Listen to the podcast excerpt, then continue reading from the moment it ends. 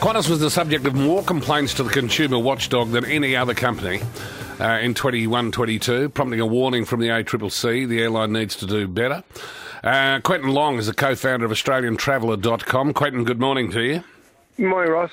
Um, this actually means that Qantas got more complaints than Jetstar, which must take take, take some doing.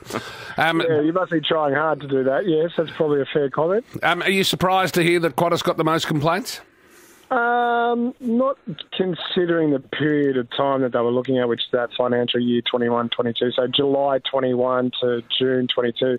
I mean, I think you guys will remember last year, uh, Qantas boss Alan Joyce came out in August and was basically very apologetic and said, We have not done well enough. We have really dropped the ball here. We're going to try and change this and, and put out a plan about how they're going to get back on track. So, no, I wasn't that surprised. Um, the other thing we've got to remember is Qantas is the biggest carrier domestically, particularly over that period because we had Virgin coming out of receivership. It had you know, dropped a whole heap of flights. So the more you fly, the more opportunity you have for complaints. But I think that sort of disguises the overall dropping the ball in their customer service. So, so Quentin, is there enough competition in, in the airline industry in Australia? More competition, you would think um, better performance. Yeah, that's right. So we're starting to get back to that competitive pressure that you really need. Airlines are the worst when it comes to monopoly. You give an airline a monopoly and you get really, really bad outcomes. So Virgin's doing a fantastic job of putting pressure. The launch of Bonza has been fantastic as well. Um, but Rex, I think, is the real sleeper in this whole particular. You've got to remember, guys, that the the most important corridor is Melbourne, Sydney, Brisbane, and Rex having jets flying that is actually helping a lot as well. So Virgin coming back, Rex coming back, and then the launch of a new carrier, which is marginal, Bonza, has been really good. Qantas used to be a much loved Australian institution, and, and, I'm positing that it is no that is no longer the case. And I don't know what part of the continent you're in, but certainly from Melbourne, we see Qantas as a hopelessly Sydney centric business. Yeah, that's probably a fair criticism in terms of being. Um, I think they've been very internally and shareholder focused throughout the pandemic, and they've done a really good job. If you look at their share price and looking after that, and then acknowledging that they've dropped the ball on their customer service.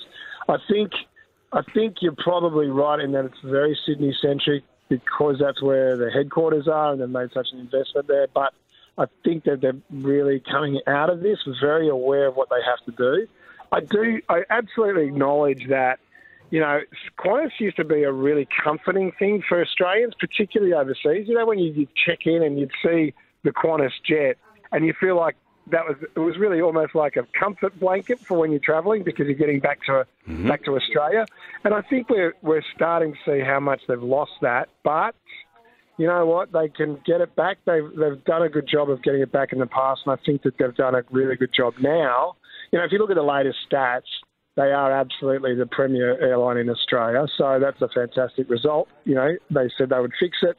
By all intents and purposes and measures, they have, which is fantastic. But now they've got to just win some hearts and minds, and that takes longer. So, Quentin, uh, okay, so the ACCC said, Qantas, you need to do better when it comes to consumer complaints, but the ACCC also watches price. Um, is price gouging going on in the domestic airline business?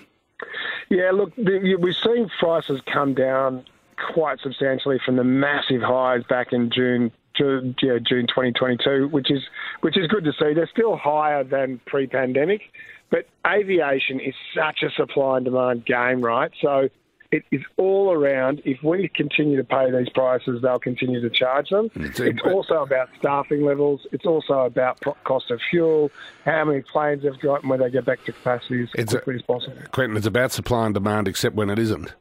Uh, in yeah, the pan- right. in the pandemic, when there wasn't any demand, Qantas got two billion dollars from the Australian government. It wasn't a supply and demand business then. No, that's right. And uh, you look, if you look into those numbers, it's a really fair criticism. But a lot of that money actually was just transferred directly to their employees to keep them actually in, in income. So they were doing the sort of welfare job of the government for a lot of that money. But yeah, they did get a big handout but it was really about passing that on to their employees, of which, you know, 20,000 employees, that's a lot of people to look after. Nice to speak with you, Quentin. Quentin Long, co founder of AustralianTraveller.com.